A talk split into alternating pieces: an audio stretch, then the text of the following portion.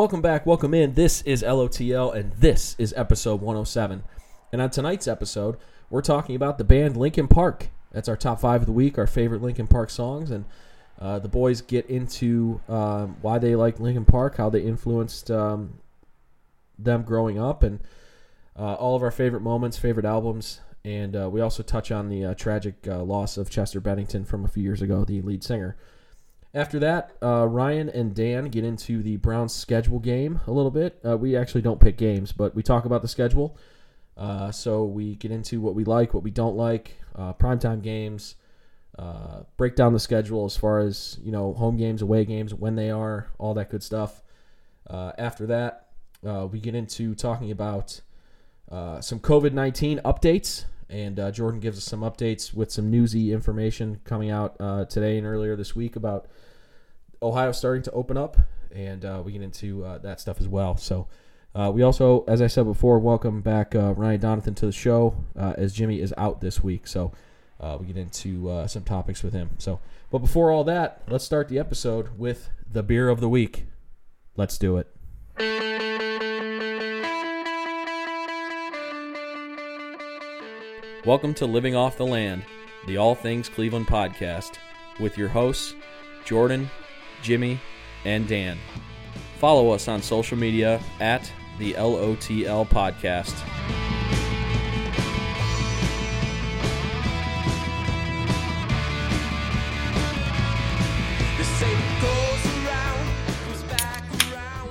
All right, beer of the week. Here we go. Another week in this uh, lockdown, stay at home, virtual LOTL studio. Uh, we've got Ryan Donathan here subbing in for Jimmy. Jimmy is down in Florida uh, doing Lord knows what. I don't know, but uh, he could not make it tonight for whatever reason. So uh, Ryan's here. What's up, Ryan? How we doing, guys? Thanks for having me back. Good, good. What up, Uh, like I dude? said, beer of the week time. So let's go around the room. We each have our own beers, and uh, let's see what we got. So Ryan, you want to start? You're our guest. I would love to. So I actually have two with me tonight because I've got a bunch of odds and ends. I have uh, from Funkin' Ship what I just Saint Elsewhere. So Funkin' Ship is like the Oh. sour yeah. um, uh, arm or branch of platform, and I am obsessed with all things sour beer. So, uh, got a pretty cool can for those of you who are not looking at it. It's a, a manatee in a little uh, space suit holding a glass of beer, which is pretty cool. it's uh, an oak aged rustic cider, so it's like a tart cider aged on oak barrels. And just smelling it, it like it, it's very like wine reminiscent. Um, this is my first time having it, so I'm excited. Well, what do you Wow. think? Dude, that's That is Yeah. that that tastes like wine. That's crazy. I like it a lot though. Not as tart as I was uh, expecting.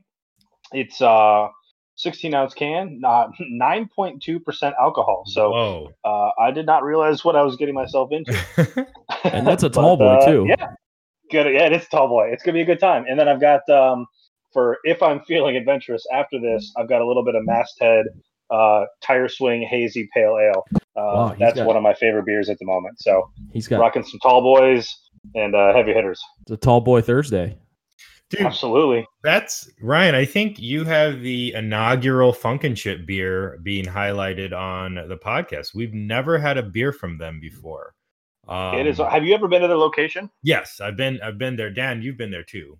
Yep, we Um, went the opening weekend. Yeah, yeah. Oh, it's awesome. I, I don't. I've only been in there the one time. This has obviously been a, a while ago now with all the you know COVID rules, but um, it's it's a fun space. The beer I have found just by virtue of what the style is a little bit pricier, uh, but if you go during happy hour, it's way more reasonable and manageable. So it's a good time. I love it out there. If you haven't been yet, I would recommend checking them out whenever we're allowed to. Yeah, it, it's probably one of the cooler, more unique uh, spaces at a in a in a Cleveland brewery that I've been to. For sure. I mean, it is something else once you walk through those doors. It is such a they decorate it so cool. Yeah, they nailed it. Well, good stuff, man. Do you rec? I mean, I mean, sounds like you recommend them. Sounds like it's a pretty good, good. beer. Absolutely, yeah. It's Yeah. if you don't care for like oakier like wine, it, like I said, this really to me this feels more like a wine than it does a beer. So uh, I would say proceed with caution. Everything at Funkin' Ship, if you're really not familiar with sours and aged, uh, you know, fermented beers uh, of this manner, I would say tread lightly. But I, if you are into that kind of thing, uh, 100% recommend this. Saint Elsewhere is uh, it's a win in my book. Wouldn't you describe Brian that some of these barrel aged beers? It's almost like wine is a good, good comparison. It really is like a different experience. It, it almost isn't Yeah. beer. Like, I'm not. So a good friend of mine, uh, Shayla, is obsessed with all things wine, and I've learned a little bit. I I know enough to sort of sound like I know what I'm talking about half the time. Like I know words like tannins and things like that, but I don't actually know what that means or what I'm saying. But Yeah. yeah, there definitely is some extra character and quality that's imparted on the beer um, uh, through that aging process. And uh, sure. I'm just excited that Funkin' Ship is a thing up here. One of my favorite breweries is down in uh, Asheville, North Carolina. It's Wicked Weed, if you're not familiar, and they have Yeah. um, I've heard of them. a uh, they have a, a- the same idea though. They have a separate facility for sour and aged uh, ales um, called the Funkatorium, and uh, that when I went down there, that was my first experience with this thing, and that was I was a kid in a candy shop, and so when Cleveland uh, uh, got their own version, uh, I was over the moon. So it's awesome That's so stuff. cool, man. Oh. Yeah, thank you. What are you guys drinking? Go ahead, Dan, Jordan. Go next. Oh, I'll go next. Oh, I'll go if you want me. Oh, yeah, I'll go. Actually, I'll You go. go. Yeah. Uh, I've been making faces because I've already uh, taken a swig of this. Uh, we're feeling groovy, man. Groovy, bro. totally tubular. Uh, I got the newest hazy IPA from Fatheads. It's called Groovy Juice, man. Groovy Juice from Fatheads. Uh, it is spectacular. Uh, the fine folks at Fatheads knocked it out of the park again. It says, uh, "Chill out, man. Have a beer." I love it. Uh, spectacular. It says it's hazy. You dig? Uh, very, very good. Really good. Um, it's got a little more bite than a normal hazy IPA um, would have. I'm trying to think of my favorite hazy IPAs right now. hmm. Um, a what are little some? bit bitier than uh, like Hayes Jude. yeah, Hey, Jude, you Yeah. probably, I remember you Haze like Jude really good. Yeah. Yeah. Um, Oh, this I is- love that This has a little more bite than Haze Jude actually. Okay, so it's But I Did love you it. have to go? Uh, It almost yeah, has like Did a you have to go to the brewery for that? Yeah, so I went uh I went I don't know if this is just a small batch or if they plan on keeping this like in their normal lineup. Um but uh yeah, I went to the brewery. I actually got dinner there as well. So um Oh, cool. Yeah.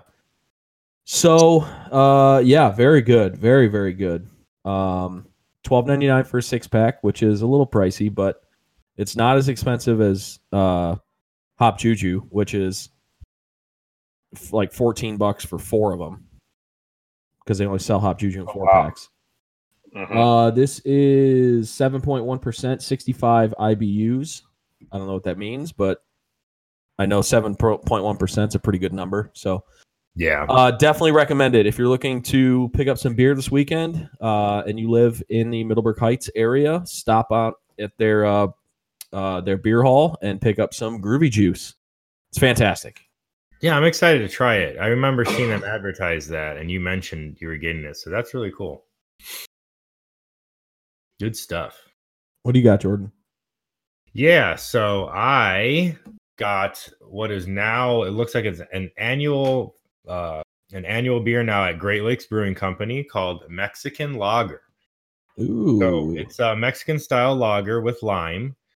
Uh and Ay, ay, ay, ay. yes, it's got a really cool can. The cans aren't available yet though. I had I got a crowler of it. nice. So um it is I'll just I'll read the description. Find a sunny spot and lounge a while with this golden Mexican style lager, brewed with real lime peel and puree and flaked corn for a crisp and refreshing getaway.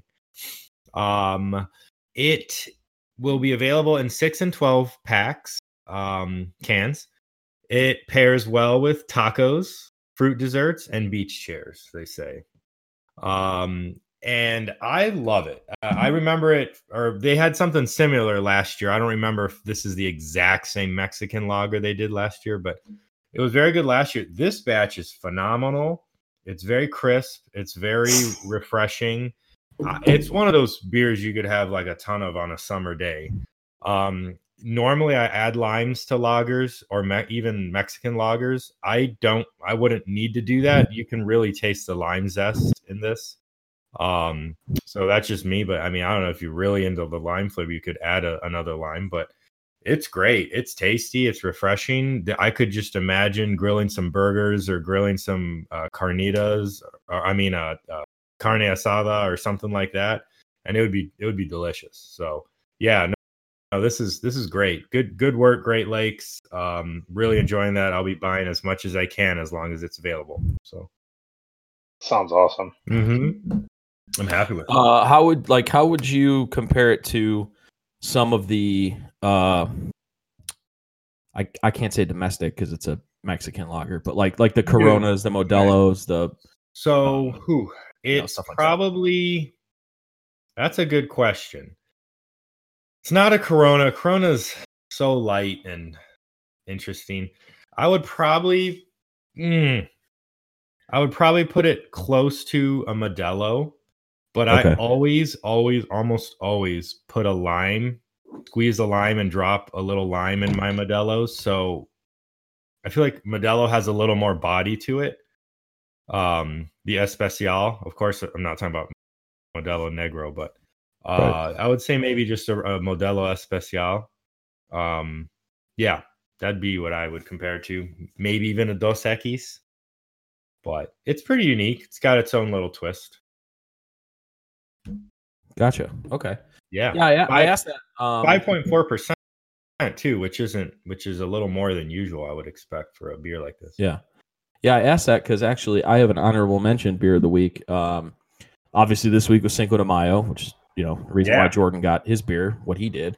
Um, Exactly. And I went to Terrestrial because I wanted to get some La Plaza, and the uh, the actual La Plaza supermarket location was ridiculously busy. So I just went to Terrestrial, and I got their uh, Sun Eyes uh, Mexican lager, and it basically tastes like a Modelo.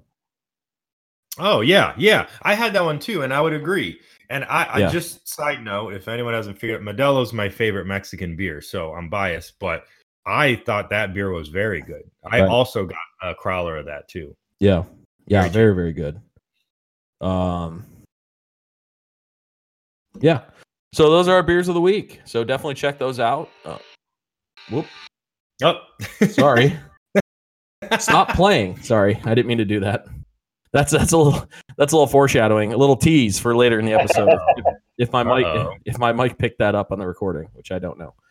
Uh yeah, I reason why that actually played was uh I forgot to write I I had my top 5 um in my head earlier today and then I opened up the our script and I realized that I didn't write it down and I totally forgot the order Yeah. of everything. Yeah, I did the same thing. so I just had to I just had to go back in and do it and I actually hit play. so um yeah, so those are our beers of the week. If you guys are uh you know the uh state restrictions and orders and all that are starting to relax a little bit. So if you guys find yourself uh out and about, you know, either you know at home, outside or um you know at the grocery store or you know at one of these breweries, pick up one of these beers and uh have it this weekend. So yeah, definitely. All right. So, um, yeah, let's get into it real quick. Uh, first thing I want to do, since we, you know, we already introduced Ryan and he told us about his beer of the week. Uh, a few weeks ago, a few weeks ago, uh, we had an episode, um, with uh, Johnny Hopkins, Jimmy's uh, good good buddy, uh, and we talked about The Office. And Ryan uh, is uh, going through The Office from start to finish for the first time. He's seen a few episodes here or there, as he said, but uh, he's taking the dive and watching it through for the first time. So I wanted to kind of get an update from you and see. First of all, where are you in the show? And um, you know, how's it how's it going watching the show? Has it changed your has it changed your perception on the show? Um, what do you like about it since now you're like fully into it, like watching it? Um, what still kind of gets you as far as you know, like, oh, I don't know if I really like this. Um, just just give us an update. Yeah. So when I when I first got into it, it was it was just way too awkward, and I I had a hard time with just even the idea of sitting through an episode. Uh, right now, uh, Jen and I have been watching it. We are in the middle. I think we're somewhere in the middle of season four. I forget exactly what episode, but we're about halfway or so through season four. Season four has been probably my favorite episode or my favorite season so far. Yep. I guess I can make an argument for season three.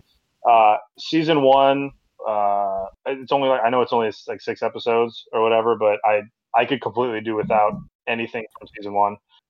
Um, and probably most of season two. So I have definitely warmed to the show. I would say I'm somewhere around like 60 40, 60 being that I like it, 40 it's still too cringy. Uh, Jen is always laughing at me because there will be uh, numerous times where I just have to get up and like walk out of the room because I'm getting so awkward. Like, I, I don't know if anybody else experiences this, but I get contact awkward when I see cringy things happening. Like, I don't know if it's just that I I put myself in that situation or I just forget that it's a television show, but I just get so awkward that I'm like, nope, I can't be here. And I'll just like start talking to the dog and walk out of the room or say, I'm going to the bathroom, keep the episode running. Like, it's just like, there are some times where it's just too much. And it's usually Michael. Um, like, Yeah. I don't, I, like, Dwight is ridiculous but he doesn't actually bug me as much. It, the cringe that I get is almost always attributed to Michael, and then in season like late three, early four, Jan by extension. Oh, Um, it's yeah, boy, did she flip a switch! Holy smokes, I did not see that coming. Um, so yeah, just I, you know, I still enjoy it. Yeah, um, I think I feel a great sense of relief um, with uh, the developments between Pam and Jim finally getting their acts together and growing up. Um, I don't know what else. I uh, I love Creed so far. Creed is probably like my front runner for favorite background character. yeah. Um, just awesome. because he is so insane and it just Yeah. cracks me up.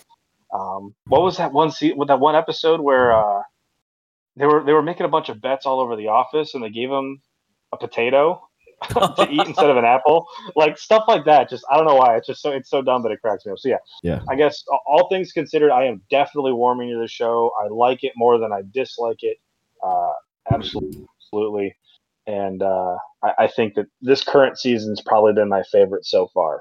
Um, Um, and, uh, yeah, it's been and I so it's been good. I'm glad to hear that. I'm glad to hear you coming around to it. I it's so weird to me though because I love cringe. Like no, I I don't even I don't even like just cringe comedy. I just like cringe. Like I love watching Mm. awkward videos of politicians or something. Like I just I don't know why. Like I hate it in real life. When it happens in real life, I hate it. But but when Yeah. I see it, it on TV or like in a video clip, I just love it. So it's so weird to me. And I all this is I feel like you and me just have opposite reactions to The Office because I love scenes with Michael. Dwight annoys me the most in most of the seasons until the end. I like him a lot more. And Creed, I can't stand Creed. I mean, I like Creed. I don't want to say I don't like Creed. He's like his his scenes. I'm just like, oh, what? Like, it's funny though. I mean, he's I mean he's he's a jerk. Yeah, he's he's he's clearly a terrible person and like not a good person to work with. But yeah. I don't know what it is. Like his little bits are just so Oh, they're funny. like They're definitely funny. yeah, and I don't know. I just I I, I get a kick out of him like more than some of the other folks. You know, I feel Um, every I feel like every time yeah. I I rewatch the season, I like Creed a little bit more. So I think I'm coming around. There you go. I'm coming around Coming to around the idea of Creed.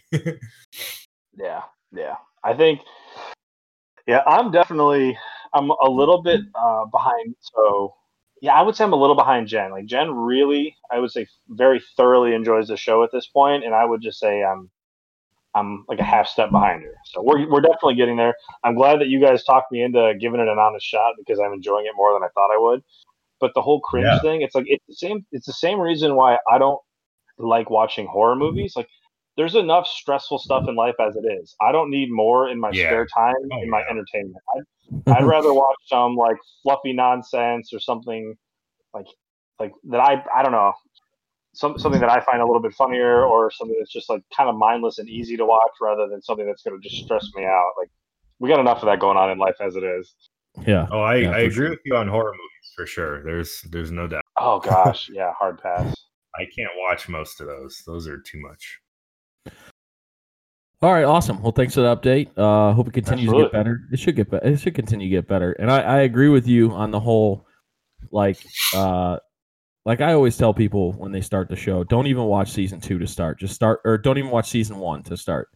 Just start with Mhm. season two, and then if you want to go back just for like you know background for those episodes, like once you get into the show, go back and watch season one. But if you're an Office novice and somebody like you who hates cringe stuff, don't watch season one first because you might not get out of Yeah. season one. Yeah.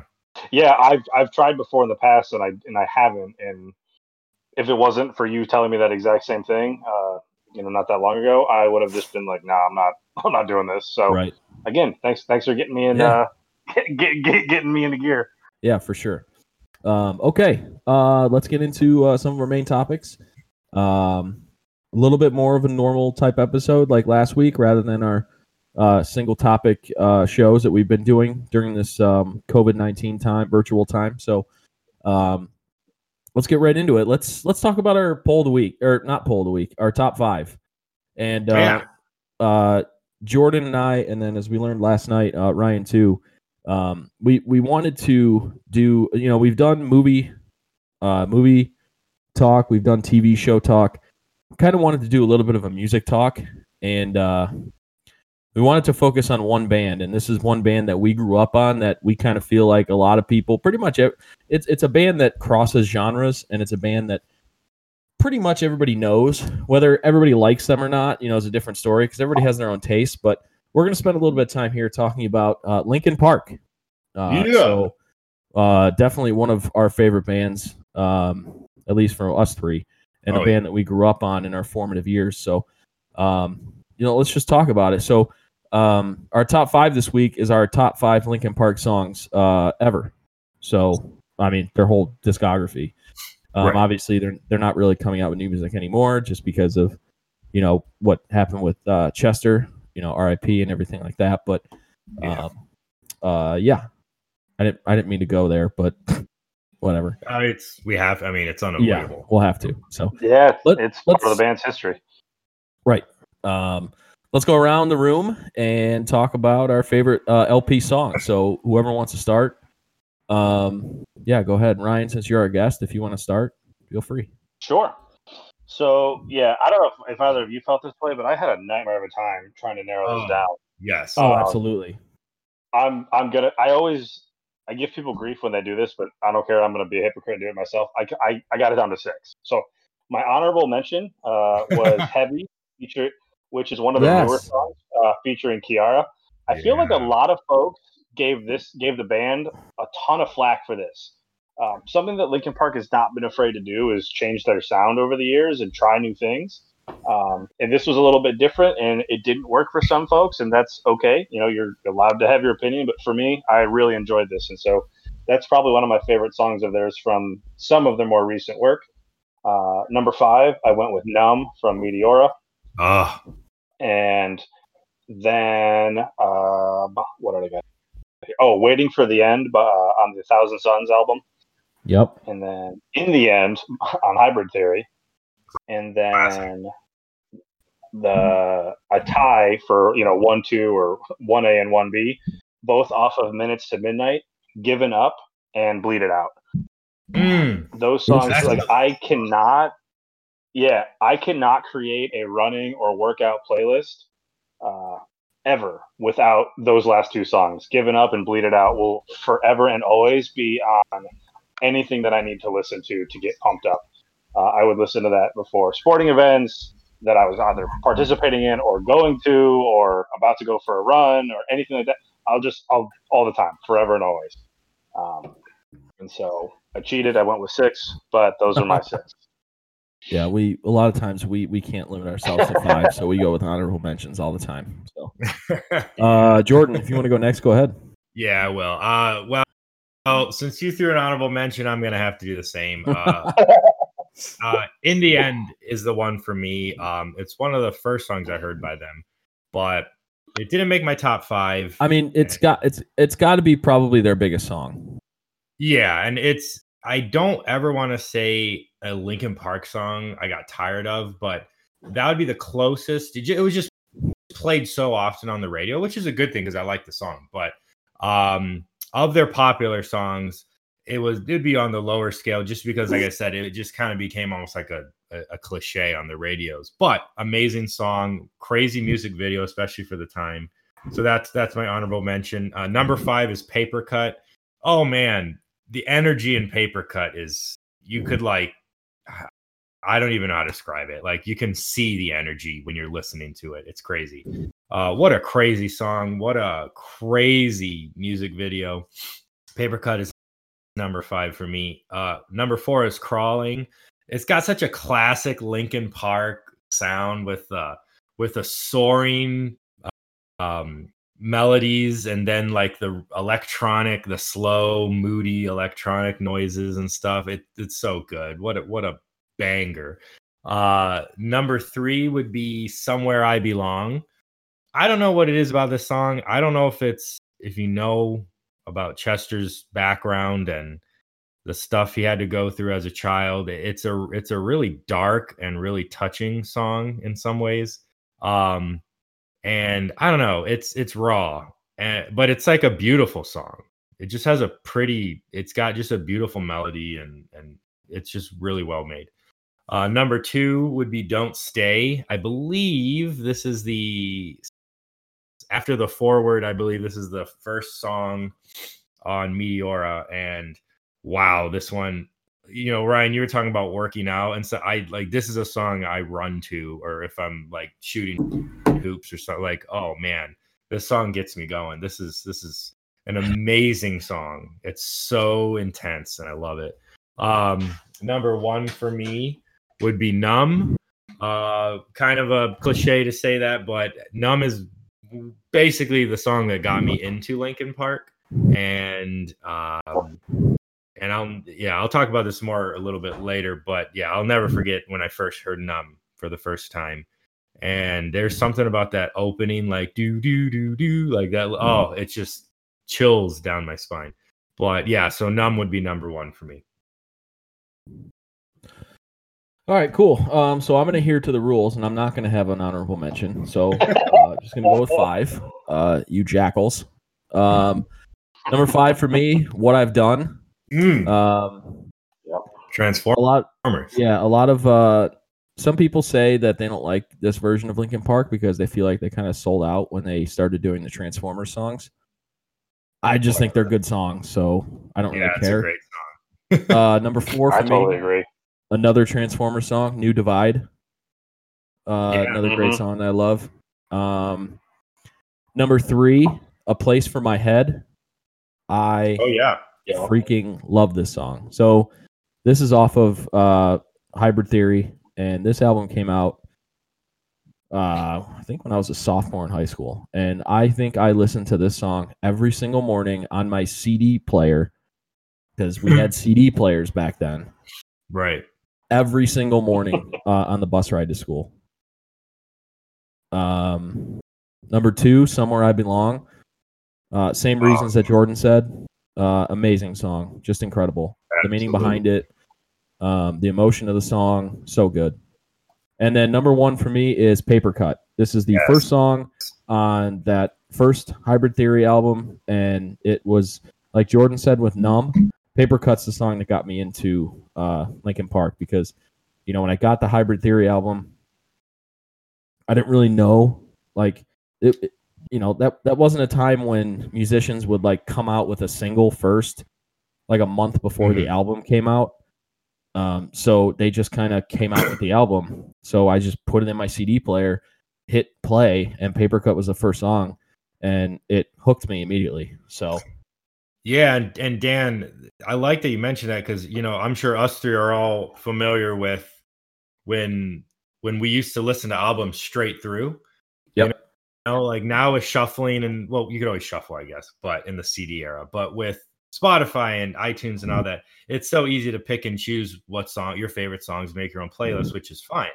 But there's something there's something a whole different experience listening to an album straight through. yeah, And I like that you mentioned that because yeah, I can't think of Meteora without thinking of uh without think- thinking of that because you just know like if you know the order of how the songs go. Um so yeah, no that's that's so true. So yeah, true. for sure. Um, so that was interesting. Uh, we all had a good amount of different songs, which uh, I think attributes to uh, the band's, uh, you know, their success and their discography and just how many hits that they have. Oh So, yeah. Um, yeah, it's really cool. But uh, yeah, just to kind of transition um, into some other talk about uh, Linkin Park. You know, we kind of touched on it just then. Um, you know, what are what are your guys' thoughts about um, you know, how the band started and like, you know, they came out and bam, Hybrid Theory and then Meteora, the second album. You know, I I, I think those are two albums where there's not a skippable song on either of those albums. yep. Like Yep. Yeah. you, you just like like if you were to just start from the beginning, put on Hybrid Theory, and just mm. hit play on Papercut, like an hour and a half would go by, and you'd be like, "What just happened?" And you've just listened to like Right. those two entire albums without even like, well, now we'll be listening to it on our phones, but you know, an hour and a half without like touching our phone. It's it's just crazy, just how many good songs were on those first two albums. Right. And and every every band has their sound. Like you can tell they're all Linkin Park sound songs. Oh yeah. but very few of them sound alike. Does that make sense? Like, yeah, they're Linkin Park songs. So yeah, they have the same style for the most part. But there really isn't like uh, there just isn't throwaway songs. There isn't filler songs. And even if Yeah. there is filler songs, like maybe the band viewed some songs as filler. It didn't come out that way. right, right, which is crazy to think. At the time, their music was so dynamic and so unique. Like uh, we had just come from the grunge era, you know, and and and and whatnot. And then you had the closest thing would be bands like Korn, um, Limp Bizkit that were putting out albums that kind of had a similar sound. But there's something about the way Linkin Park did it that was so unique. Like Korn was uh, at times messy sounding, which was the point, I suppose. And Limp Bizkit was just goofy. Uh, I like them, but but they're goofy. Linkin Park was like so serious. Like I just think sci-fi. When I hear Linkin Park, I think sci-fi. I think like dystopian worlds. Like there's just so many cool feelings that are invoked with Linkin Park.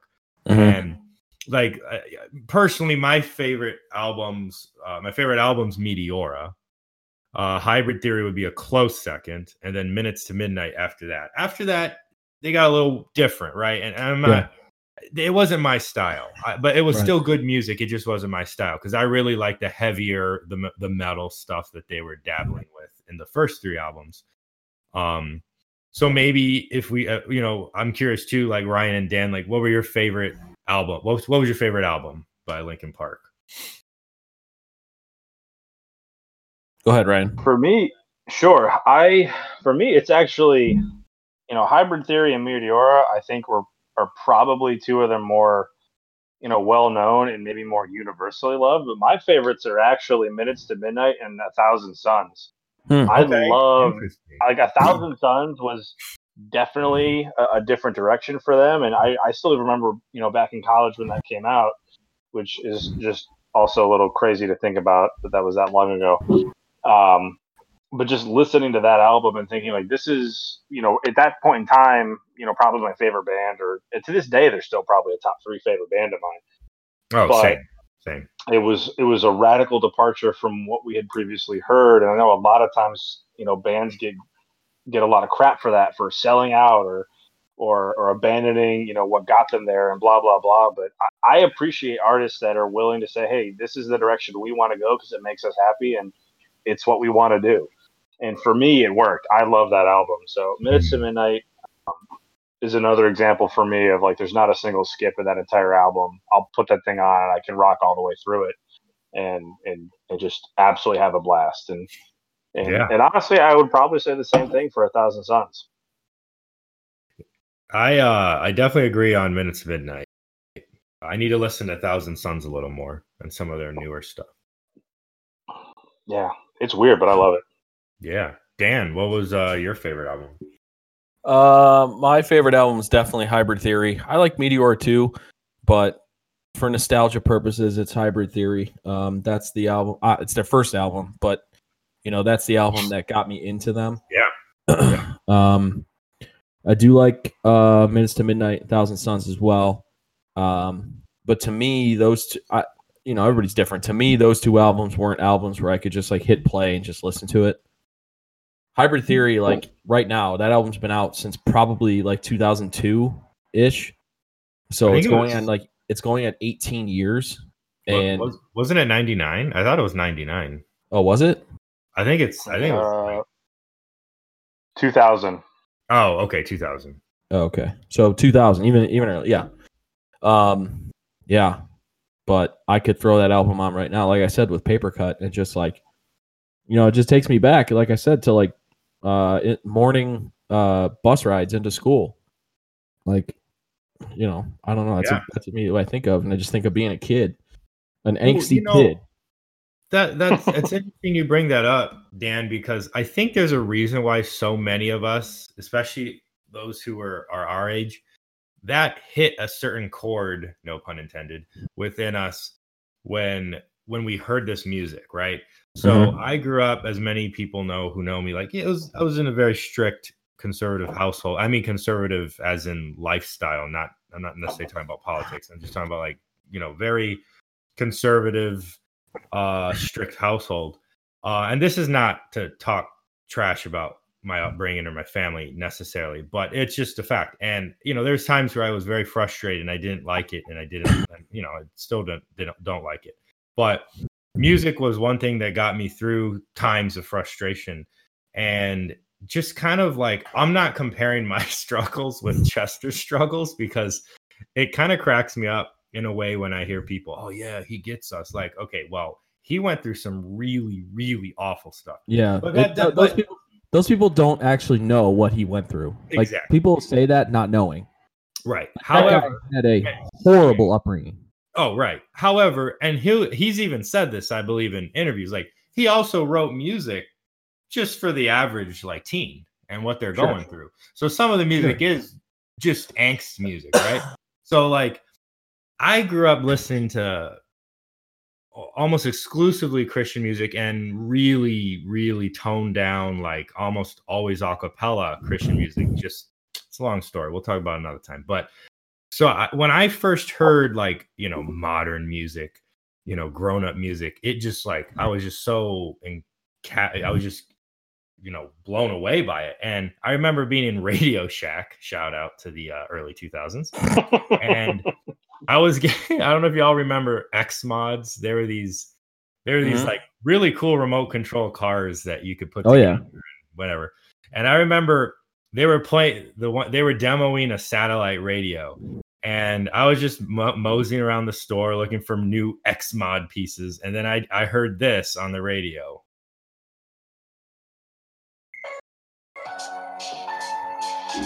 Yeah. And I'll stop it there because uh, you know for uh, license issues, but um. when I first heard that electronic, whatever noise you would call that, and then it, it goes into like the riff, like the main riff and the electric oh. guitars, and, and then he's singing. Oh my, I literally had never heard music like that before. No. And and not many people had because it was a new genre and it was a new thing. But Right. for me especially, like I had just never heard anything like that before. And I was completely entranced. And I remember just standing in front of the, the radio, hearing the entire song.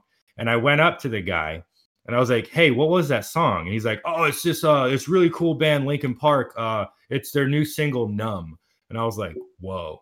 I was like, "That's so cool." And that was it. Like that's all I had to hear and I knew that this was going to be a band I liked. So That- your first, you know, So your first impression of Linkin Park wasn't until their second album, that's correct. Uh, and hybrid then you theory. went back. Yeah, yeah, exactly. And then I was like, well, this is cool. Let me hear more of their stuff. And at the time, Yeah. they only had two albums.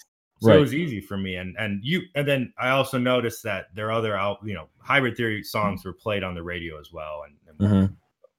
yeah, that that was my experience hearing them for the first time. And I knew I was gonna love this band moving forward. And sure enough, little did I know the amazing songs that I was gonna hear moving forward from them. Yeah, so for me it was it was kind of the it's sort of the same uh deal uh along with regards to like upbringing and stuff. So um my dad would when when I was younger and then he didn't as much when my brothers were younger. Um but me especially since I'm the oldest um he would check the lyrics to any band that I listened to and if they had cuss words in it uh I wasn't allowed to listen to them right. um so he so i was sitting my parents were watching some dumb show that they would like to watch and i was sitting in the living room with him one night and i had my cd player with me and i was listening to it and i had the volume up a little too loud on my headphones so my dad could kind of hear it so at, at first he was like turn that down and i couldn't hear him uh-huh. so then he comes over to me and takes the headphones off my head he goes what are you listening to and and he's like, "This sounds really, really aggressive." So he took the CD player from me and he went downstairs to his office where our computer was, and he looked up the lyrics. And I'm like, like I'm thinking to myself, I haven't heard at that point. I hadn't heard every Linkin Park song, and I didn't look up the lyrics. Like I would, I would, you know, learn the learn the words to the songs as I would listen to them. So I had already known like the deal. Like my dad like didn't let me listen to like Blink 182 like when they first started because I went into the music store with him and tried to buy Take Off Your Pants and Jacket and he was and he was there and uh, he understood the uh, I guess the the pun the pun because it's spelled like like jacket is spelled like you know you know the the coat that you wear. like your coat. So Oh, so he wouldn't he wouldn't let me listen to Blink, uh, Blink One Eighty Two when I was young. So he he goes downstairs and I'm like, oh no, great.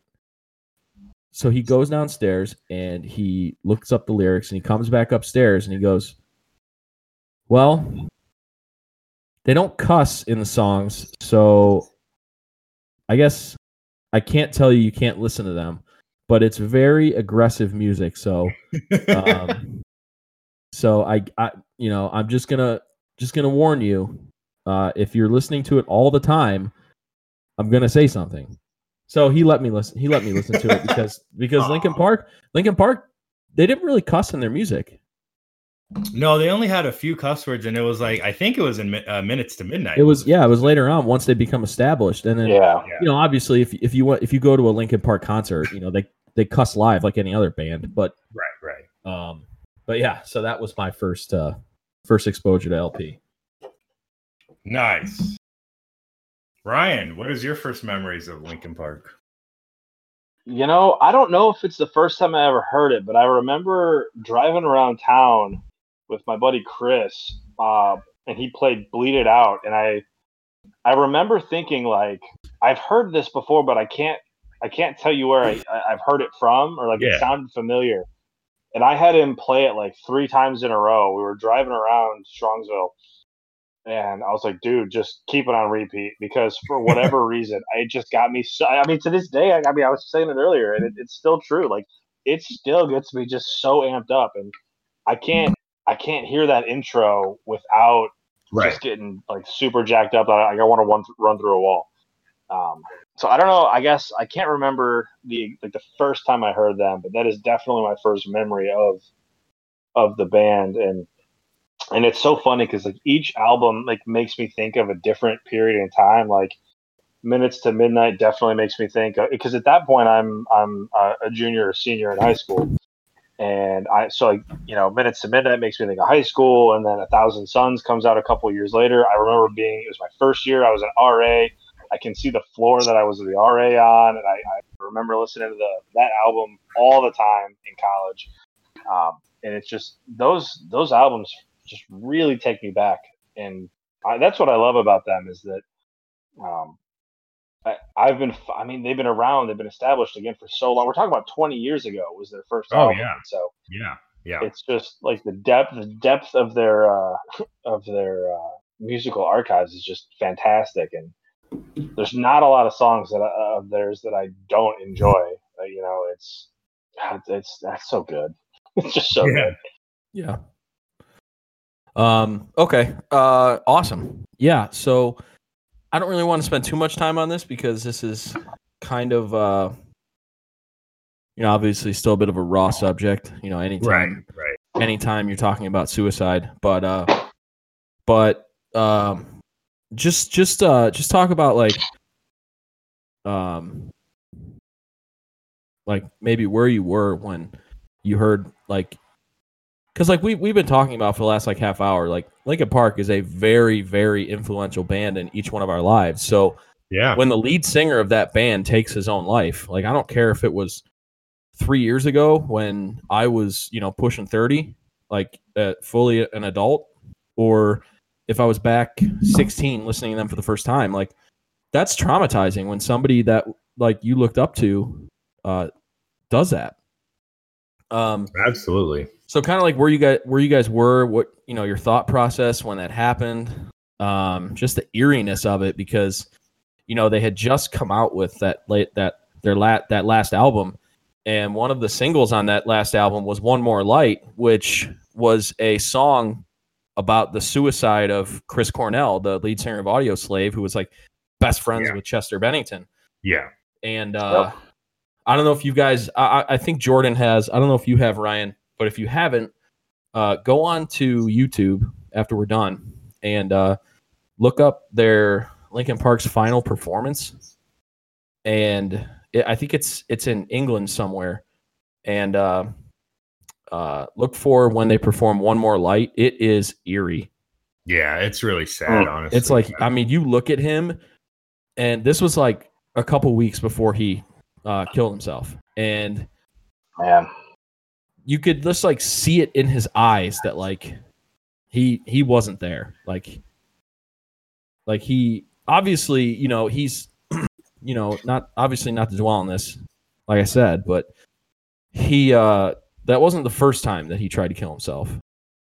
And he Right. has like like like we spoke about with his upbringing um he's battled depression and suicidal thoughts the majority of his life um but yeah i would suggest if you haven't seen that go and watch that because it's like it's really eerie so like watch him perform well, that and song he, he play he plays heavy, right? Is, is that what you said? The the song heavy. no he plays one, one more light One more light. One more light. That's what it is. i i, I think I, I- also saw.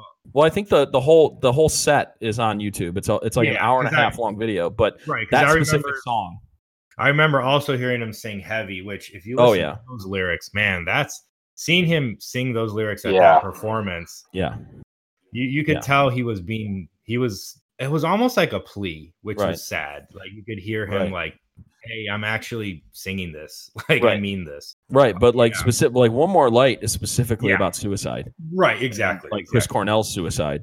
and he was and, good uh, friends just- with him. If Yeah, remember. best. They were best friends. Yeah. um, yeah. So yeah, it was tough. And also, uh, if you watch One More Light when they performed it uh, on Jimmy Kimmel, uh, Chester actually broke down in the middle of the song. Yeah. Yep. Like his his voice, he oh lost. really? Like his voice started crackling, and he, it was it. Man, you look back on it now, and it's it's it's crazy. It's it's so sad, so sad. I Well, that's yeah. Oh, go on, Ryan. I'm sorry.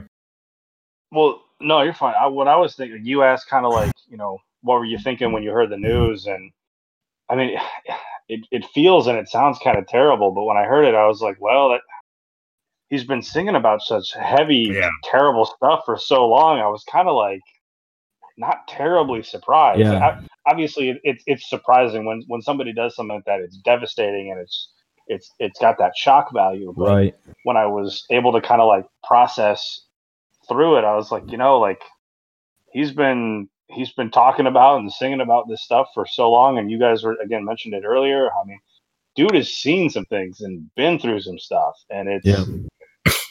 for me, and and you know, I apologize if this is like TMI. I don't want to overshare, but I have long dealt with a lot of you know depression and, and anxiety related Yeah. issues, and I've had some really low lows, and it's never gone that far. eh, eh, Thank God.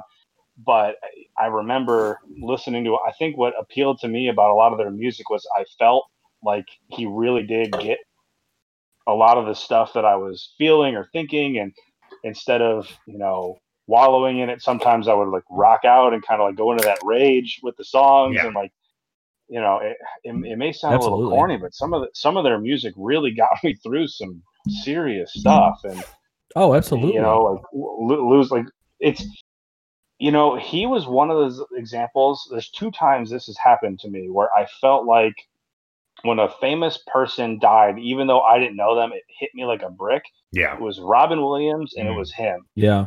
like I, I didn't know too. either of them personally but when they died it felt like my friend died because they've been around for so long through so many of my favorite songs and movies and stand-up routines and and like it just yeah like it, it, sucked so bad and it also was unfortunately very unsurprising You know, it's funny because when I heard the news, I hmm. like I had like a moment where I like shut down. And I rarely get affected by celebrity deaths. Not not I don't mean in an insensitive way. I just I I don't get too caught up in most celebrities. The only ones that there are certain ones though, and we all have these celebrities where you do idolize them and you do uh get involved in or at least you know you pay attention to what they say and their work. So when i heard the news on twitter like i was at work and i literally went to the bathroom and i like cried silently. Like i i i, I couldn't help it. Like i just i it it just tore me up. Like he meant so much to me uh in similar ways that everyone's kind of described but um I just thought in like the early 2000s, I thought he was literally the coolest person. Like he he was one of you know a handful of people aside from some sports figures, right? Where I was like literally the coolest dude. Like I wanted bleach blonde hair as a kid because of him. Because you know he had like you know that that bleached hair for a while, and then he had like a mohawk, and I wanted you know like I just thought everything he did was so cool. I thought his music was so great. Um, and I loved his voice and and I think it's like when you when you get to know his lyrics there's lyrics that you can identify with, right? I know some of his lyrics are dealing with really dark stuff, but some of them like I said I think he I just he's writing songs for for the youth. Um at least that's how I interpreted it. And so I think that's part of the reason why like you mentioned it was as if you knew him it's because we do know him in a certain sense because his lyrics were speaking to us. He it's like he wrote to us, you know. He never met us, Uh-huh. but it was like he wrote to us. And you mentioned his music getting you through times. Yeah, his Linkin Park 100% got me through a lot of bad moments in my life. And it's so sad too to think that he I you know, maybe he knew, maybe he didn't, who knows. But he helped so many kids, so many teenagers, so many grown adults probably get through things through his music, even if it's just to get some anger, some anger and some frustration out, right? And to think that he didn't get the help that he needed, I think that's what I think that's what was like the saddest part of that whole thing. Um, and like you said, it was in his music for all these years, and I don't know if if you know everyone plays a part in in not maybe raising more concern, or if if it was, I don't know, I don't know. I just you know it's one of those things where you look back and you're like, oh shit, there was a lot of signs, and yeah if only he could have gotten more help. I guess is the only thing I can say, um, and take from that. But Uh, it was it was rough. It was it was not. And then yeah, it's it's a dark moment in music history for sure. He's will be greatly missed, and he is greatly missed. Awesome. Yeah. Um. Yeah. I don't really mean to end on that note, but Yeah, you know, I think obviously as as you guys can tell as as you're listening out there that, um, you know, for us this is one of the most uh, influential bands of, you know, the 2000s. oh yeah, Um, you know, obviously, um, you know everybody has their own favorite genre or favorite um, style of music that they listen to. You know, there's a lot of people that will listen to everything. I'm one of those people, but um, I think ev- everybody can uh, say that they at least like a Linkin Park song. Yeah. Um, Yep. So that's uh, that's our Linkin Park portion of the episode. Um, appreciate you guys uh, giving us your thoughts.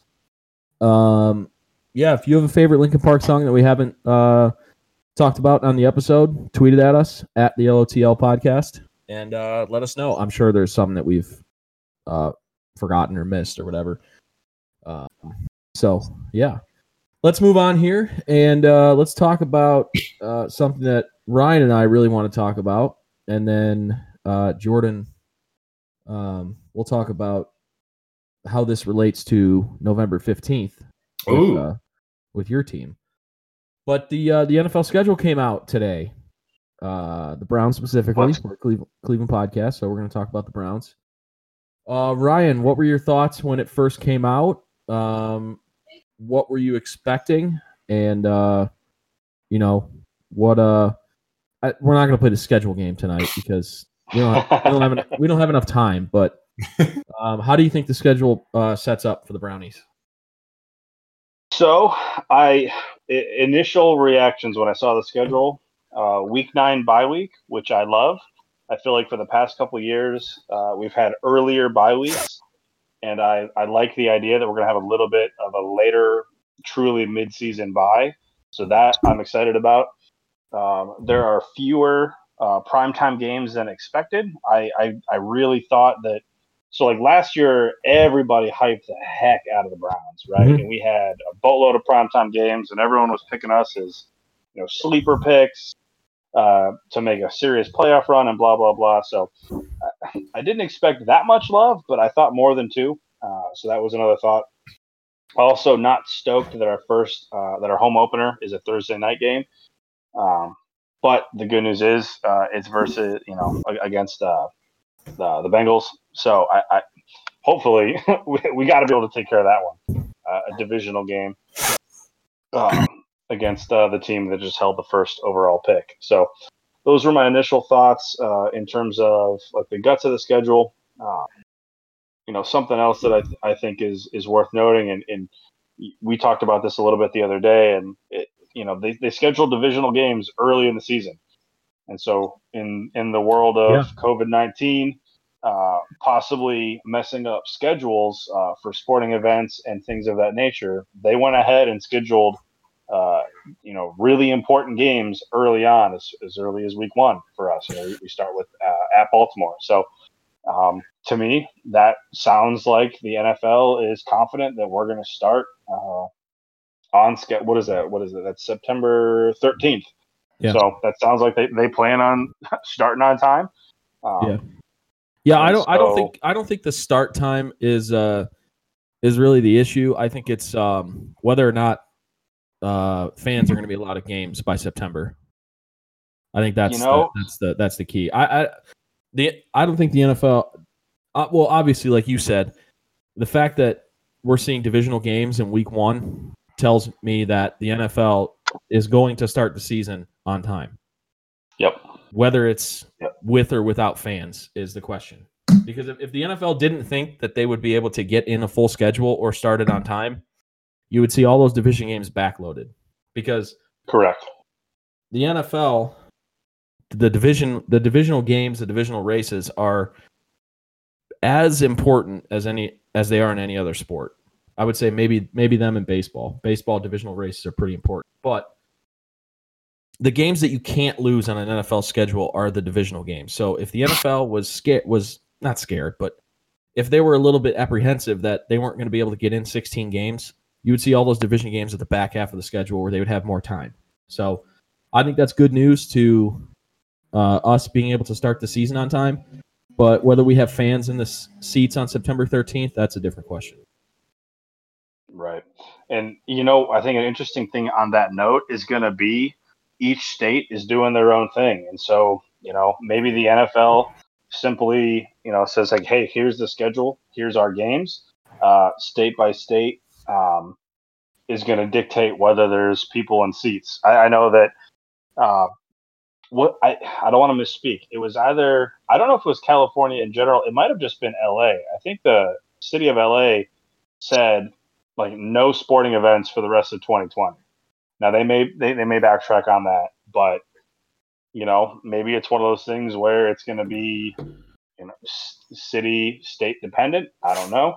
Yeah, um, I, yeah, I, but but I, I agree that the question mark is going to be is people in seats because it, it, the thing is is like like we're talking about like you can't get more than like hundred people at Home Depot right now. Right. So are they really going to let thousands upon thousands of people in NFL stadiums? Right. I know we're talking about several months from now, but who knows? There's a lot of there's a lot of time between now and then. Who knows how the game changes? Well, I think, yeah, I mean, I think uh, we're we're starting to get to a. Uh, the only way to me, I, I don't think that we're going to trend towards uh, having a full NFL season is if they're, you know, states start to open up and we have this bad second spike of cases of COVID. Right. Um, you know, baseball. A story came out last night on SportsCenter about baseball uh, targeting uh, the beginning of July to restart the baseball season.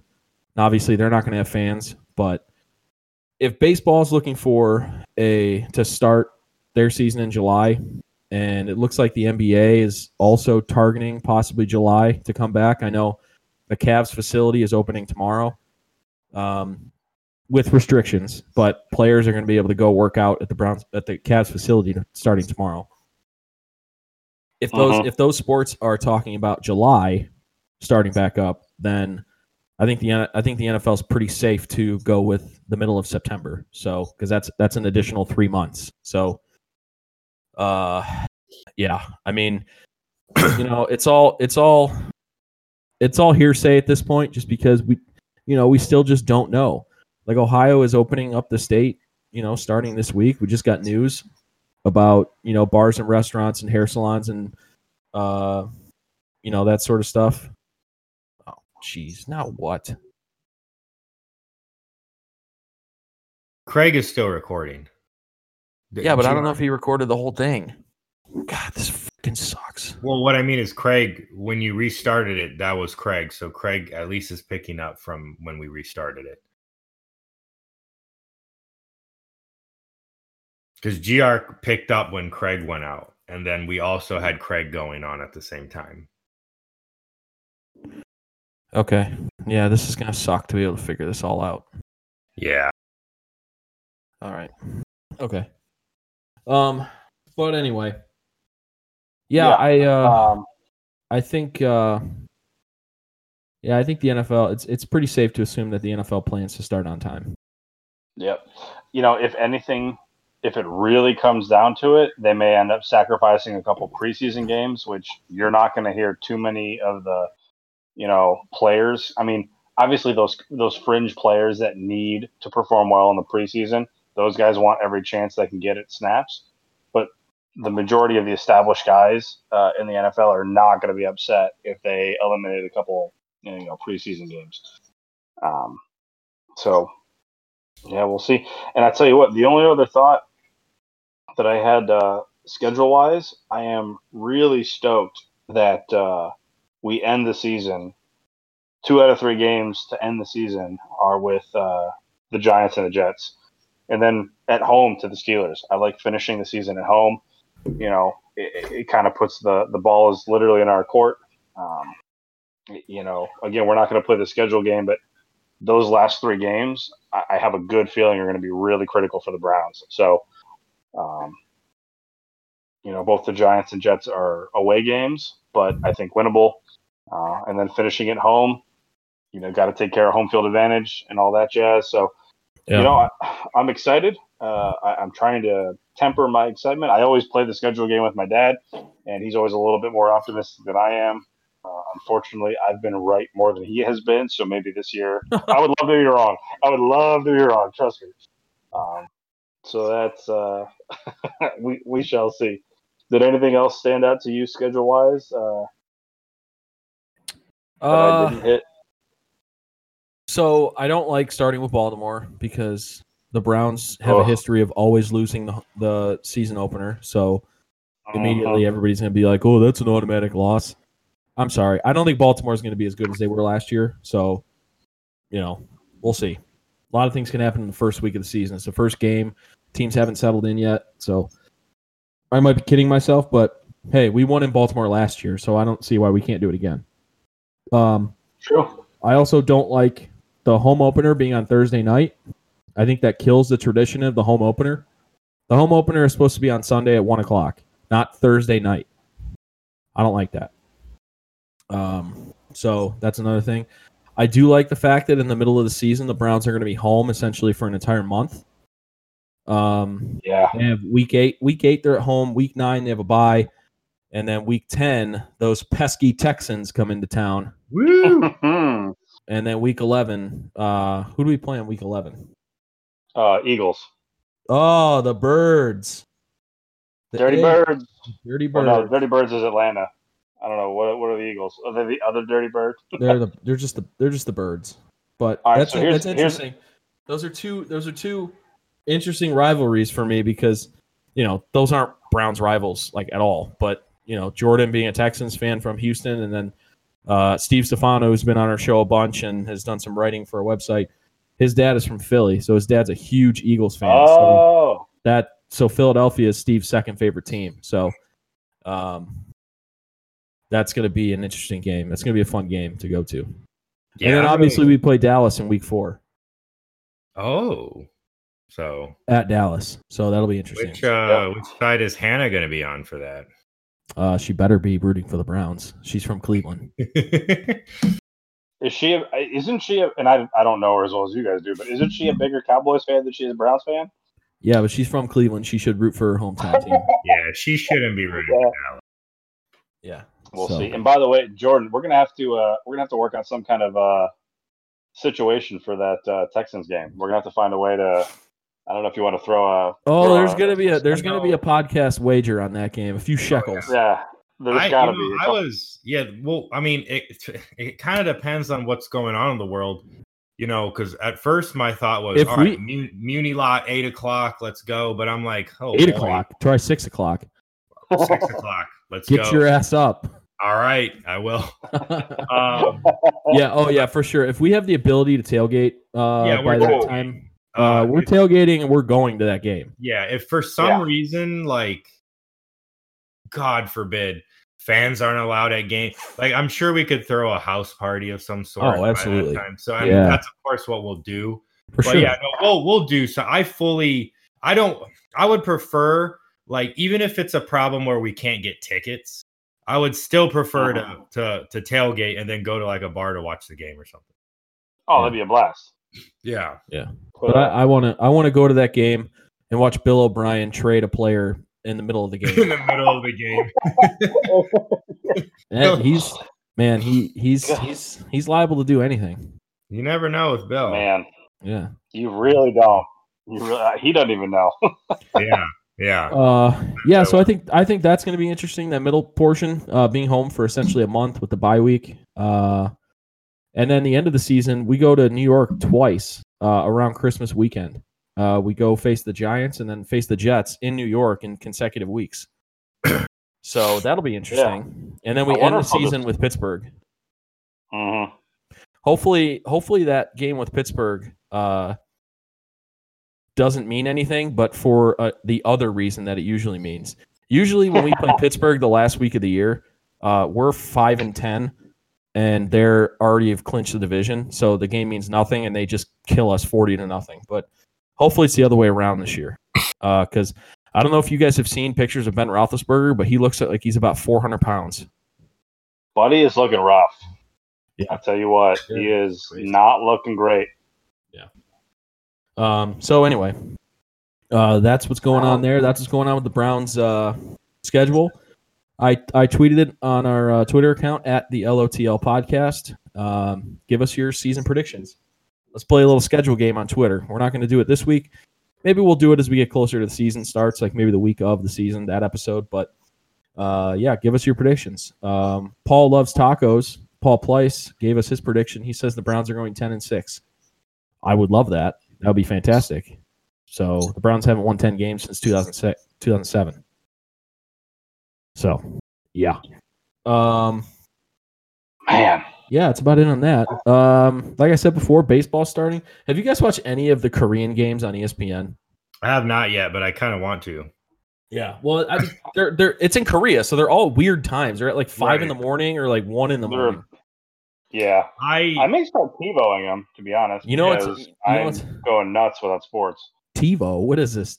1998. Well, Yeah, DVR it. I don't know, I'm- TiVo, DV I feel like I mean I have a, a generic uh, DVR, but I still call it a TiVo. I Does remember TiVo even those. exist anymore? Is that I even a thing? so. I can't. I, I don't think so. I remember when those used to be like two different like consoles. Like you, you had like an actual Oh, DVR yeah. machine that you called a TiVo. That's hilarious. Yeah, whatever. I Um, I want to record it. yeah. What- What is interesting, I, I find, is uh, every time somebody in the Korean League hits a home run, they do a bat flip. yeah, and that's that's that so that's so taboo in Major League Baseball. You're not allowed to flip your bat if you hit a home run. Like yeah, I don't I don't get that. But what, what's also I- interesting, I haven't watched any games, but I've heard on radio shows I've li- been listening to that have watched them. I guess they they're so so there's no fans allowed at the Korean games, like in Korea, but they're like pumping in crowd noise. what? It's not- I don't know. That's- yeah, Well, do you think they'll Um, do that? Do you think they'll do that here when we? Because I- I, I, I, I don't think that MLB is going to have fans, and you know when they No, start in July. right. But are they gonna? They're gonna manuf- manufacture some some crowd noise, or I, they just I don't play? know. I highly doubt it. I can't see it. That's just so corny. Pumping in Um, crowd noise. It really is. I don't think Americans are gonna go with that. No. I don't not know. that we're not gonna- corny. I just that's just a non-American. Like like if you're if you're wa- if you're like if you're watching uh the game on TV, like we're not that dumb. Like there's nobody in the stands. Like why are why are we hearing right. The sound? I think that's going to be Yeah. more of an annoyance. How funny else. would it be if because because well because I want to see them do like what Major League Baseball did in in spring training and mic the players up during the game. Yeah, yeah, I would love to see that.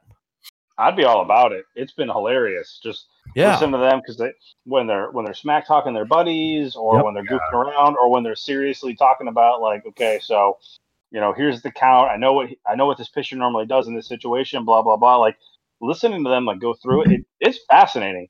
Yeah. I don't know if they'll do it for for live action games, but man, I would support it if they did. Oh, for sure. How funny would it be if they did pump in crowds and the person in charge of that like accidentally hit the the cheering button like to like the and like there's just this roar of the crowd for nothing. That'd be Yeah. so funny. Oh, it'll be fantastic. Uh by the way, real quick on the Korean League, I'm trying to pick a team just because why not? I kind of think I want to support the I forgot the KW or something Dinos because their mascot, Oh. his name is Swole Daddy, and it's this I saw that. beefy dinosaur, saw that. which Yeah, I think they is were- I, so funny. They were uh, they were talking about I- that on Pardon My Take. yes, I've I've I've seen some people. Yeah, I think it was the PMT guys talking about so uh. Swole Daddy, and I, I'm I don't have a team yet either. I was going to ask you guys as well if, if anybody had a team yet. I don't, but I'm I'm going to do my homework on it. But I'm leaning towards them for the sole reason of Swole Daddy. Oh, for sure. Yeah. I mean, that is hilarious. Yeah. Um. Okay. All right. Uh. Cool. So, uh, real quick before we uh get into shout outs and uh, end the show tonight, Jordan, if you just want to go through a quick uh, COVID update, we've got Yeah. some updates uh from um this week and then today uh with Ohio starting to open up and easing some restrictions on uh, restaurants, bars, uh, hairdressers, all that. You know, all Yeah. that salons, all that good stuff. So today, DeWine had a big presser where he announced they are going to ease up restrictions on another round of businesses. Uh, and you said it, it's hair salons, barbershops, bars, and restaurants. Um, now there are obviously they had like a panel or, or whatever committee, and, and they came up with things that uh, guidelines and stuff that the re- that these businesses are going to have to follow, uh, which is understandable. Um, and real quick, we're, we'll we'll knock the dates out. So May 15, May 15th barbershops, salons, and outdoor patio seating will open up. Um, so and then in May, oh shoot, May 21st, I believe, uh, indoor Yes. seating in restaurants and bars will be allowed. Now, there are some obvious changes for now that are going to be going on. So, uh, there's probably not going to be any like if you're waiting for a seat, you probably can't wait inside. You're going to probably have to wait either outside or in a car. Uh, they're expecting plexiglass dividing barriers between booths, probably. So I would imagine above, like behind the seat, you know, they'll have a plexiglass going up a few feet. Most waiters and waitresses are going to be wearing masks, although they said Probably masks people- and gloves. Yeah, masks and gloves. Although they said people standing over hot grills aren't going to have to wear a mask for safety reasons. So they were Right. telling people don't freak out if you see that. Literally, Yeah. they can't do that. They can't breathe. Um, right. And uh, of course, hand washing is required. Which, please, oh my goodness, please tell me. Yeah, that goes without saying. Just wash Yeah, your that- hands, that's people. Silly. Like, yeah, that's Right. So and if for- you're if, if you're too lazy to get up and go to a sink, right, uh, use hand sanitizer. Like right, that, that's right. not hard. People should be doing that on a daily basis anyway. That exactly. Like I'm not a, I'm Um, not a germaphobe, but I'm also not disgusting. Like wash your hands. Exactly. Um, and then for bars, they, they they they are allowed to open now, and this could even be bars that don't exactly serve food or don't serve a lot of food. However, there's not going to be for now. You're not allowed to just have like a mass of people standing like you see at a lot of bars late at night. So they this is what they said: if you're a bar with tables and chairs, you can follow these guidelines. Um, however, bars with open spaces where people stand around cannot open. Uh, Weaver said that the bars can set up. Weaver's one of the people on the committee that bars can set up picnic tables or other tables to comply and open on the May and fif- May 15 and 21st dates. So in other words, like if you had a bar that has a giant like standing room or a dance club area, you're welcome to go buy some cheap tables and chairs and fill that up area uh, fill that area up with properly spaced tables and chairs and and you know so it's not going to be the same experience right now Yeah, And they're trying first- to stop. They're trying to stop people from like wandering around and right right and at and they're you know they're probably you know obviously they're trying to stop a bar from having like 50 people crammed in it like hap- it happens like Are there capacity restrictions? uh, i'm assuming there's going to be capacity restrictions Yeah. i don't know though i don't know Right. I yeah. So um, one thing you know, my first reaction was, oh, this is stupid, blah blah blah. Anyways, I have since changed my tone a bit. You know, I, it- this is better than nothing. It's a step in the right direction. Mike DeWine had a really mm-hmm. good press conference where he was explaining, like, look, this is a this is something we need to do. I know it's a little scary to kind of start stuff up after we've all been told about this virus and stuff, but essentially he was saying we need to do this for the economy and just for the better, you know, for getting back to normal. Yeah. We'll take we'll take precautions. It's not going to be normal at first, but it's something. Um, you know, I was I was saying too, Dan, you and me were talking. You know, the, the wait times are probably going to be crazy. There's only going to be so many people that can fit in these restaurants. Yeah. But it's nice to know that starting May 15th, if it's a really nice day and it's a Saturday, and if we Yeah. get to a, a restaurant on time, we can brunch again. You know what I mean? Or if it's like, hey, I need to, you know, I want to get a beer with some friends and there's room at a table, we can do that now.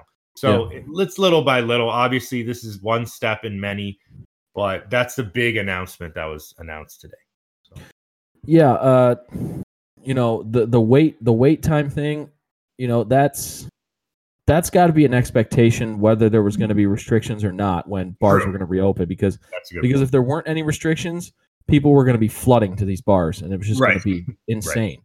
Um I I do think that, you know, I didn't expect bars and restaurants to open back up this soon, but you know, as the governor said, he had a restaurant bar task force where he had business leaders and you know, they were talking about what would be responsible and the restrictions and everything. So, right. um you know at some point we have you know i and and the governor said this this is a gamble this is a risk but at some Yeah. point we have to take it like we can't Yeah. we can't we can't just wait until whenever there's going to be like a vaccine or whatever because all of these businesses are going to go out of business. All of Yeah. these bars are No, going to go out of business and the economy Exactly. is going to collapse. and it, I think something that's it's been so long, so I feel like a lot of folks have forgotten this. The reason we had implemented all of these various shutdowns and, and quote unquote quarantine rules and all this stuff, Right. it wasn't to put a hold on society until a vaccine was created and released. Right. It was to flatten the curve. Right. So Exactly. I, I, I think an important thing to note is that as different states start to like relax these restrictions, it doesn't mean that people aren't going to keep con- continuing to get coronavirus. Sure. it's Right. going to keep happening. Right. Yeah. What what the point was was to not overwhelm the healthcare system Right. if everybody got it all at once, we would not be able. There wouldn't be enough ventilators. There Yep. wouldn't be enough supplies. Blah blah blah blah blah. And so I don't want to sound heartless because I will never. I- I'll never go on record as saying that human lives are less important than the economy. Yeah. But we need to be realistic about the fact what was the original intent behind this and what direction are we trying to go. And so I think DeWine, Right. again, he's he's been an example of like on it from day one. With here's Yeah. what we're doing and why, and now we have officially hit the next stage of it might be stressful and scary, and we can't be stupid, but let's start to try to get back to some semblance of normal. Because you're right, like small business grants and loans are that money went like in a heartbeat, right? Like federally, it was Right, it- and that's that's out. not the way that our economy and our government is set up to operate. Our our government is Nah. not set up to operate by just giving people money. Like no Right, matter no matter how like again, I'm not getting into politics with this, but no matter what some people want to uh think, like we're not a socialist country.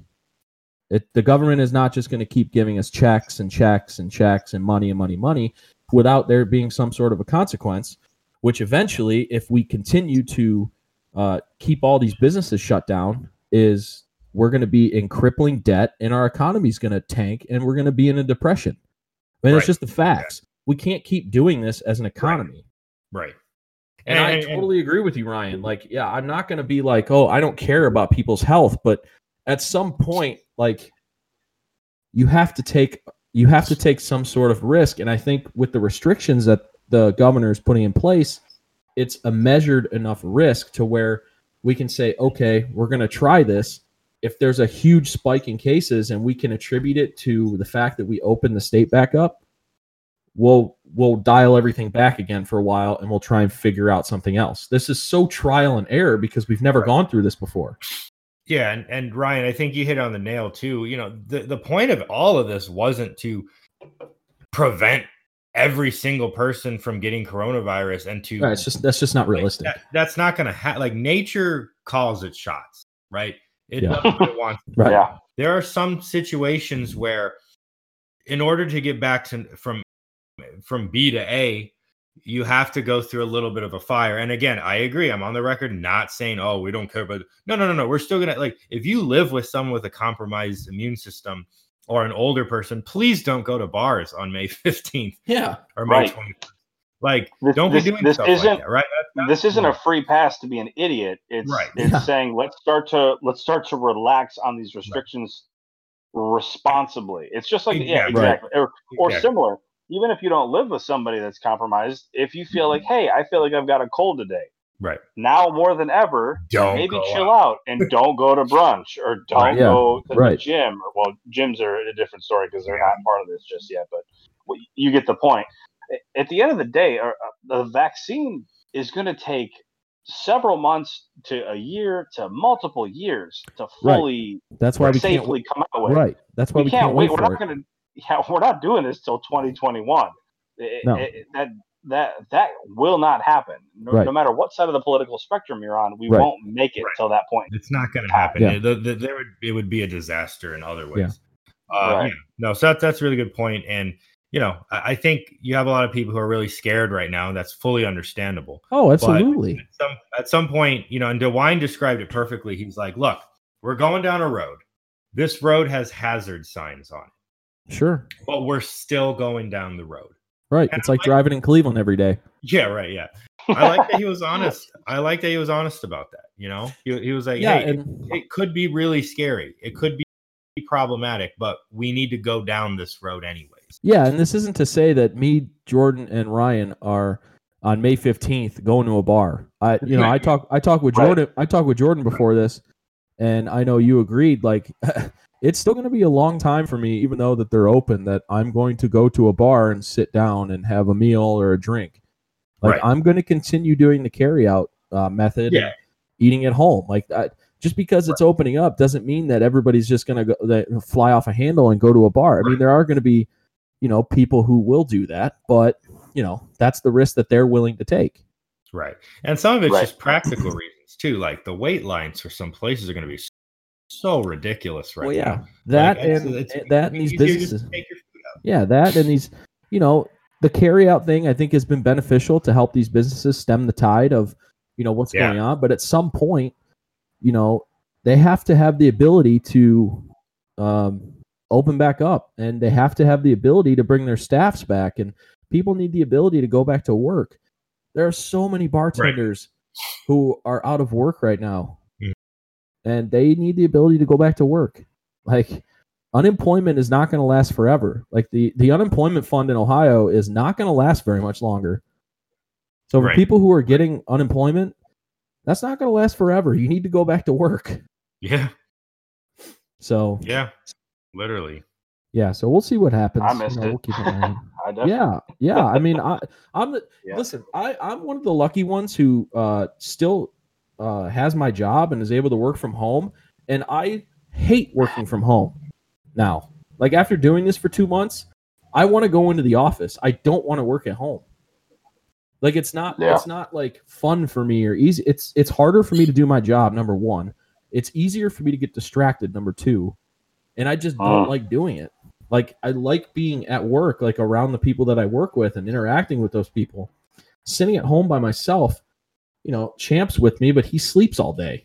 So it's like, you know. Right.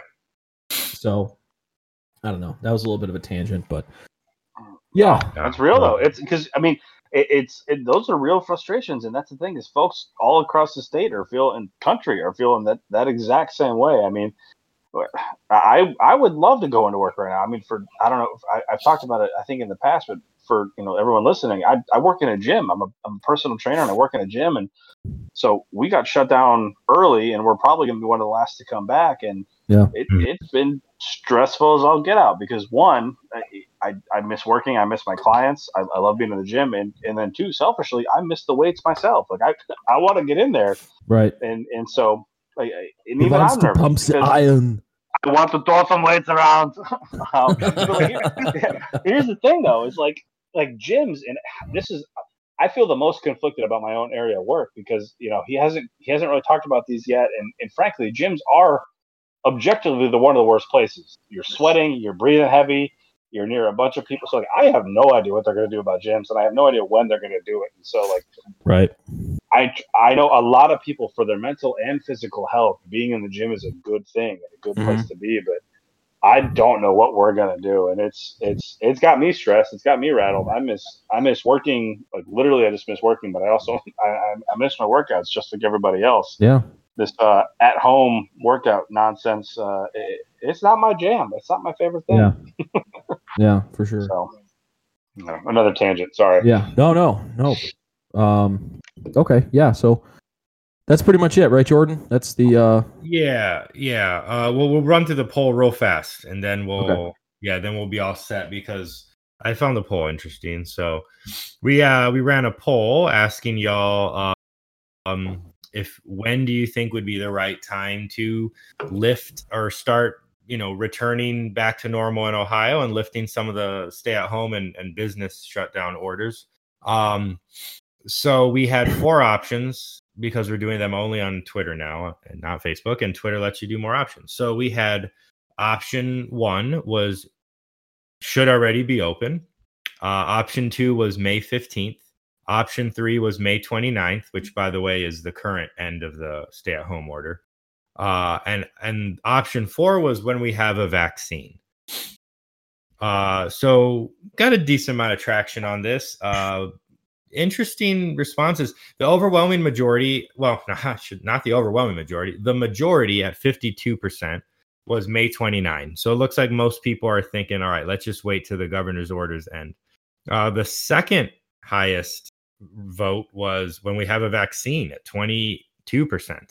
The third would be it should already be open. And then about 8% said May 15th. Um, I wonder if some of that's just because that's a made up date that we kind of put. But um, yeah, so that was the poll results. Uh, eh, I find it interesting. You know, it, everybody has a different opinion, and it looks like a lot of people. It looks like it's a good. It looks like a good amount of people are, are very very worried still, which is understandable. But there's also a good chunk, the majority, who are ready to get back to normal. Yeah, I mean, I'm to that point now. I was Yeah, same. I was firmly I think it was up until uh, you know, we started hearing that the state was going to start reopening May 1st and then literally all they did was allow manufacturing, distribution and construction go back to work, which I'm in manufacturing and I was already working from home. So and we're still going to be working from home because our company is saying, you know, if you have the ability to work from home, we're going to ask you to still work from home. We're taking this very seriously, which I appreciate. Um, but I thought, I thought, you know, the whole time when they said May 1st, May 1st, May 1st, that they were going to open more than just that. So I started to get a little bit frustrated then because, like, like I said, it we have to at some point take a risk. If it if it backfires, okay, we go back and you know we think of something else. But Yeah. at some point, something has. We can't keep these stay-at-home orders in place where you can't go anywhere except like to the grocery store, and Right. fifty people die every day. Like, what? Are, we're just, we're just, you know, those are just exercises in futility. Like, it's just it. Okay, it's Groundhog Day. Fifty people are going to die again today, and we're not allowed to don't go anywhere, do anything. So at some point, we have to try it. So Right. I voted for uh, should have been open already because I think May 1st was a good time because it was six weeks after we had gotten sh- completely shut down. And for the most part, for the last three to four weeks, we really have seen the same amount of cases and, you know, unfortunately, deaths, um, you know, on a daily basis. So I thought it was it it was time to try something. So you know, the governor didn't see it that way. Th- thought that we should wait a couple more weeks, and you know, whatever. You know, if if it turns out that we can start reopening the state, I mean, that's fine. So, but I, I voted for uh for should have already opened up. Yeah, I did too. I'm not gonna lie. And uh, you know, I just like I- a lot of people are saying like, oh, you know, they're, they're ta- like it, they're taking away our, our our rights and our you know all this stuff, and it's like, like all they're trying to do is to keep people safe. Like right. I, Exactly. I really, I really don't think Governor DeWine would keep our state closed for as long as he did, unless he thought it was the right thing to do. He's not Right. just doing it to do it. That's that's been my biggest like question or concern for a lot of the protesters and you know the folks that were showing up in Columbus and we've seen it in you know Michigan had a big a bunch of protests and there, there have been protests all over the country and that, that's my biggest thing is like I understand that you're upset about these things but at the end of the day Governor DeWine at least here in Ohio has done nothing but been transparent the Right. entire way True. The guy does a, He the has guy does a two-hour press conference every day. You you don't have to you don't have to love every decision he's made Right. But- Absolutely. he he is relying on his experts. He is doing what I mean. He has been an, an exemplary uh, example of leadership in this in this time. And so, I, I mean, and that's and, and again, I know we we, we I'm, I'm tiptoeing here, but coming from me, that says a lot because I typically don't care for a lot of what he stands for, at least policy wise. But I I mean, he's dude, dude's been on it to be very casual and frank. Right. Um, And this is this. Is, I voted no, go ahead. Sorry, I didn't mean to cut you ahead. off. no, no, you're fine. I, I voted for at the end of the month. So, Okay. uh, Yeah. on the one hand, I would have liked more. Uh, I guess yes, I would have liked more to have opened up back on May first. But when he extended it to the end of the month, I, I kind of liked it. And my, and my rationale was, I know that we're not going to have a vaccine. That will absolutely not happen. But what I want to do is give the the folks that are manufacturing the tests a, more time.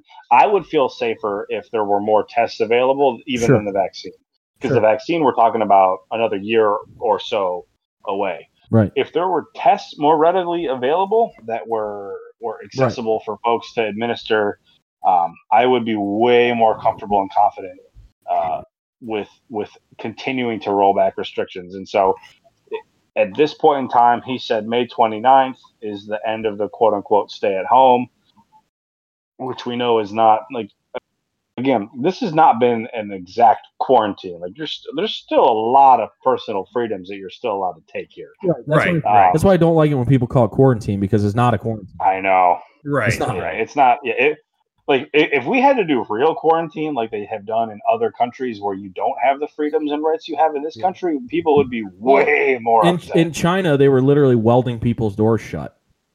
No, yeah, like you didn't have a choice. Yeah. In China, it was if you tested, not not even tested positive. If you showed a symptom of COVID, you went to a hospital separated from family. We're talking Right. parents, children, Yeah. grandparents. It didn't matter. You went to the hospital. You stayed there until they cleared you.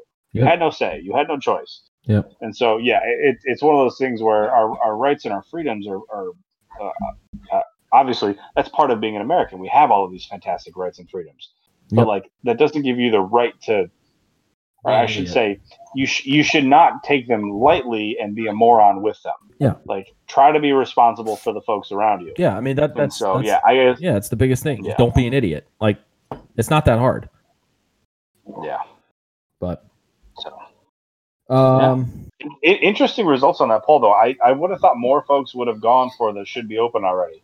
I'm Yeah. surprised that uh, I'm surprised at how that shook out. Shook out. Shook out. Shook out. shook, shake. Yeah.